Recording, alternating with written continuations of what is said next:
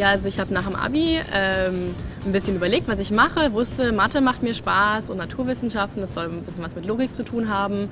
Und dann habe ich mich umgehört und bin auf Elektrotechnik gestoßen. Und ähm, ja, das war für mich eigentlich das Interessanteste, weil es ganz viel mit Dingen des Alltags zu tun hat, wie dem Radio, dem Handy, dem Computer, aber auch sowas wie Stromversorgung zum Beispiel. Na, also eigentlich ist das Wichtigste einfach das Interesse an dem Fach oder ähm, auch irgendwie an den technischen Gegenständen, die man so um sich herum hat, dass man da so ein bisschen Neugierde mitbringt. Ähm, viel Wissen, Vorwissen muss man eigentlich nicht mitbringen. Klar, Mathe sollte einem ein bisschen äh, Spaß gemacht haben, aber ich hatte zum Beispiel auch keine Physik in der Oberstufe und ähm, das hat auch ähm, ohne das geklappt.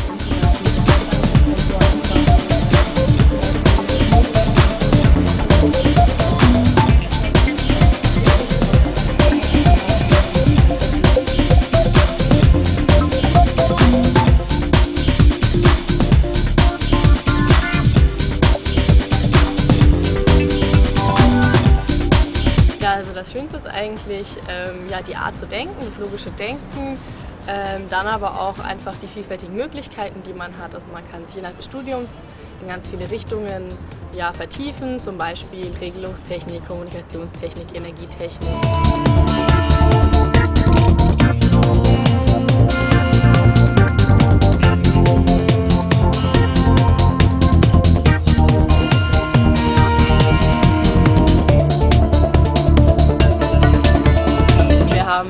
Nur 10% Frauen in unserem Studiengang. Aber ähm, ja, im ersten Semester fällt einem das natürlich noch auf. Ähm, aber später merkt man das auch gar nicht mehr. Also das sollte jetzt kein Hinderungsgrund sein. Das Fach können Frauen genauso gut wie Männer studieren. Und äh, ja, ich hoffe, dass sich mehr Frauen in der Zukunft auch dafür entscheiden werden, das zu tun.